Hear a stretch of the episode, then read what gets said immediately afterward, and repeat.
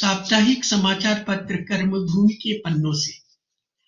उत्तराखंड कोटद्वार से प्रकाशित होने वाली साप्ताहिक समाचार पत्र कर्मभूमि के ऐतिहासिक पन्नों से कुछ संपादकीय लेखकों का वाचन लेखों का वाचन पॉडकास्ट के माध्यम से प्रस्तुत किया जा रहा है। शीर्षक, क्या विश्व शांति संभव है? कर्मभूमि 15 फरवरी सन 1950 कांटे बुए बबूर के अंबी कहाँ से खाए? प्रत्येक व्यक्ति, प्रत्येक देश यह चाहता तो है कि सुख और शांति हो, पर काम ऐसे कर रहा है कि असुख, अशांति बढ़े। हमारी अवधारणा है कि एक और युद्ध के बिना विश्व शांति संभव नहीं। यही कारण है कि गांधी जी की हत्या हुई। गांधी जी ही दुनिया में विश्व शांति की पात्रता रखते थे। बाकी जितने मानव ऊँचे स्तर पर इस समय विराजमान है, वे सब अशांत, विनाश के अग्रदूत हैं। गांधी जी की मृत्यु इस बात का पूर्व रूप है कि विश्व में भयंकर विनाश और अशांति होने वाली है। इसका कारण मानव चरित्रा भाव है। प्रत्येक मानव चरित्रहीन हो गया है। वही व्यक्ति विश्व शांति की पात्रता रखेगा, जिसका चरित्र सर्वतोरूपेण महान हो। वह विश्व में देखने में किसी में नहीं, आज मनुष्य यावत जीवेत, सुखम जीवेत, ऋणम कृत्वा घृतम पीवेत इस नीति को अपनाए हुए है। आज मनुष्य चोर बाजारी, धोखाजनी तथा इंद्रिय लोलुपता में लीन है। इसी प्रकार वर्तमान मानवता के नेता झूठ, फरेब में एक दूसरे देश को हड़पने की चेष्टा कर रहे हैं। जब तक मनुष्य, देश, सत्य, अहिंसा, प्रेम तथा साध्य साधन की एकता को नहीं अपनाते, तब तक सुख, शांति असंभव है। संसार विनियमात्मक है। प्रकृति विनिमय तथा आर्थिक समन्वय दिखलाती है। जितना पानी का वाष्पीकरण होगा, उतनी ही वर्षा होगी। जिस ढंग से होगा, उसी ढंग से वर्षा होगी। जितना वनस्पति जगत खुशहाल होगा, उतना ही जंतु जगत भी। जितना इनमें व्यभिचार होगा, उतना ही समन्वय ठीक नहीं रहेगा। मनुष्य उचित तरीके से पैसा इकट्ठा करेगा तो उचित उसका फल होगा। अनुचित तरीके से इकट्ठा करेगा, अनुचित उसका फल होगा। सभ्यता, शिक्षा का प्रसार उचित तरीके से होगा तो उचित उनका परिणाम होगा। अनुचित तरीके से होगा, अनुचित परिणाम होगा। संसार में दो प्रगतियाँ हैं, एक प्रतिक्रियावादी और दूसरे अतिक्रियावादी। प्रतिक्रियावादी उसे कहते हैं जो प्रकृति के विकास में रुकावट डालता है। अतिक्रियावादी उसे कहते हैं, जो प्रकृति की प्रगति समय से आगे लाना चाहता है। दोनों का प्रतिफल एक होता है उषा काल और गोधूली का मूल्य प्रकाश की दृष्टि से तुल्य है। साम्राज्यवादी देश प्रतिक्रियावादी है और साम्यवादी देश अतिक्रियावादी। दोनों का परिणाम विनाश है। अमेरिका, ग्रेट ब्रिटेन प्रतिक्रियावादी है। पुरानी मशीन, पुराने तरीकों के पोषक है। नाजायक तरीके से पैसा बटोर रहे हैं। दूसरों के श्रम का अपहरण कर रहे हैं। नाजायज पद्धति को अपना रहे हैं। सारे विश्व तथा मानवता की समता से नहीं चल रहे हैं। साम्यवादी देश रूस और उसके अनुयायी अतिक्रियावादी है। उषा काल प्रातः काल के समय दोपहर लाना चाहते हैं। ज़बरदस्ती उस सिद्धांत को जनता पर थोपना चाहते हैं, जिसे वह समझी नहीं। दूसरों की बुद्धि का शोषण एक्सप्लॉयटेशन कर रहे हैं। सिद्धांत के मतभेद में विद्वानों का वध कर रहे हैं। आचार को अनाचार में, सत्य को असत्य में, अहिंसा को हिंसा में परिणत कर अपना इष्ट सिद्ध करना चाहते हैं। उसका फल भी विनाश है। दूध उत्तम वस्त्र है। पर उतना ही हितकर है जितना हजम हो सके। साम्यवाद समय की पुकार है, पर धीरे धीरे जितना समाज उसके योग्य बन सके। रूस ही एक ऐसा साम्यवादी देश है, वह भी नाजायक तरीके से। जनता पर साम्यवाद थोप कर उसे समझा कर नहीं, यदि जायज़ तरीके से रूस साम्यवाद अपनाता तो देर तो होती, पर विनाश से बचता। आज रूस अपने यहाँ की राष्ट्रीयता के आधार पर विश्व की नीति निर्माण कर रहा है। आज दुनिया का साम्यवादी अंतरराष्ट्रीय न रहकर रूस का नागरिक हो गया है।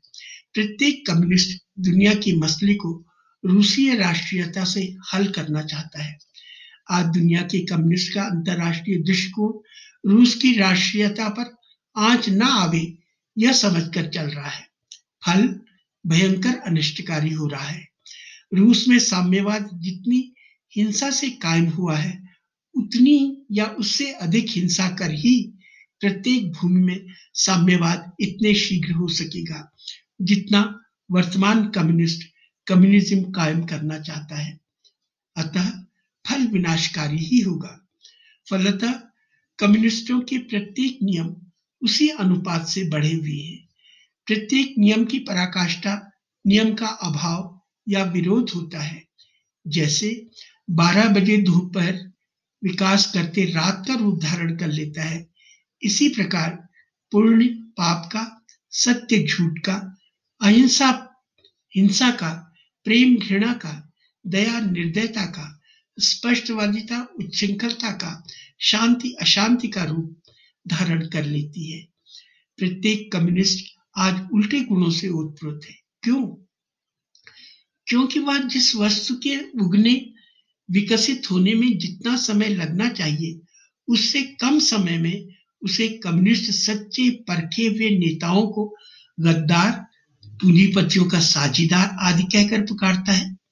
आज वह गवर्नमेंट पर अतिशयोक्तिपूर्ण झूठे आरोप लगाता है।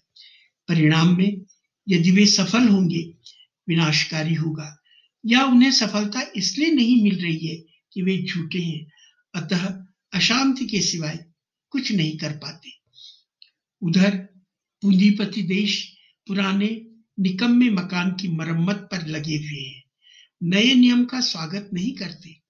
साम्यवाद का नया साम्यवाद नया नियम है। उसको शने शने अपनाना ही चाहिए।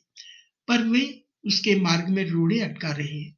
साम्यवादी नियमों की अवहेलना कर नाजायज तरीके से पूंजी बटोर रहे हैं। फल विनाशी होगा। कहा जाता है कि फ्रांस के जिस आविष्कर्ता ने फांसी की मशीन ईजाद की थी, सबसे पहली फांसी उस मशीन द्वारा उस आविष्कर्ता को ही लगी। इसी प्रकार अमेरिका, इंग्लैंड ने नाजायज तरीके से धन कमाया। उसका उपयोग नाजायज ही होगा। आज 50 करोड़ डॉलर या उससे अधिक में एक एटम बम बन रहा है।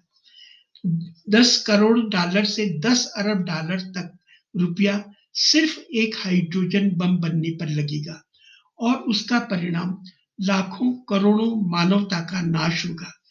लाखों करोड़ों डॉलर के समुद्री जहाज़ तथा हवाई जहाज़ एक मिनट में टारपीडो तथा बम द्वारा बर्बाद कर दिए गए और कर दिए जाएँगे।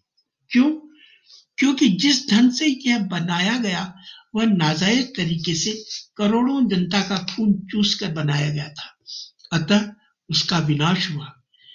जो देश अन्य देशों की गरीबी पर खुशहाल है, जिस देश ने अपने रहन सहन का मानदंड, दूसरे देश के रहने के मानदंड को नीचा कर, ऊँचा किया है, वह कभी पनप नहीं सकता।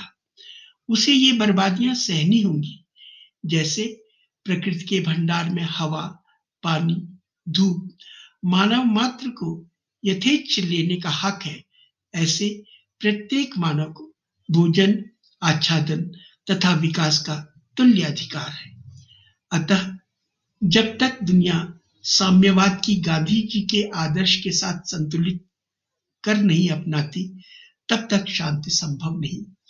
साम्यवाद, सत्य, अहिंसा, प्रेम, साध्य साधन की एकता से जब आधारित होगा, तभी वास्तविक स्थायी शांति होगी। अतः यदि रूस अतिक्रियावाद और अमेरिका प्रतिक्रियावाद का त्याग नहीं करेंगे तो एटम बम और हाइड्रोजन बम से स्वयं भस्मीभूत हो जाएँगे। विश्व के साम्यवादियों को यथार्थवादी बनना ही पड़ेगा। उन्हें यह सोचना चाहिए कि स्वास्थ्य कर साम्यवाद की स्थापना में एक बार रूस की राष्ट्रीयता खत्म भी हो जाए तो उन्हें उसकी चिंता नहीं करनी चाहिए। रूस एक देश है, साम्यवाद एक सिद्धांत है। देश खत्म हो सकता है, सिद्धांत नहीं। भारत अवश्य ही आदर्श युक्त साम्यवाद कायम कर सकता है। भारत में पात्रता है, बापू का आशीर्वाद भी। पर आज भारतीय व्यक्ति चरित्रहीन हो गया है। यही एक दोष भारतीयों में भयंकर आ गया है, जिसकी वजह से भारत वास्तविक साम्यवाद के प्रचार में असमर्थ है। आज भारतीय नेता भी एक ऐसा नहीं है जो गांधी जी के आदर्श से चरित्रवान हो। यही वजह है कि हम देश में और दुनिया में सत्य, अहिंसा, प्रेम, साध्य साधन की एकता के आधार पर साम्यवाद कायम नहीं कर पा रहे हैं और अतएव उसके विचार की पात्रता भी नहीं रखती। अतः प्रत्येक भारतवासी को चरित्रवान बनने की आवश्यकता है। तभी वह एतद देश प्रसूतस्य सकाशादग्र जन्मना स्वम स्वम चरित्रम शिक्षेरन पृथिव्याम सर्व मानवा इस उक्ति को चरितार्थ कर सकेगा। लेखक श्री धुलिया।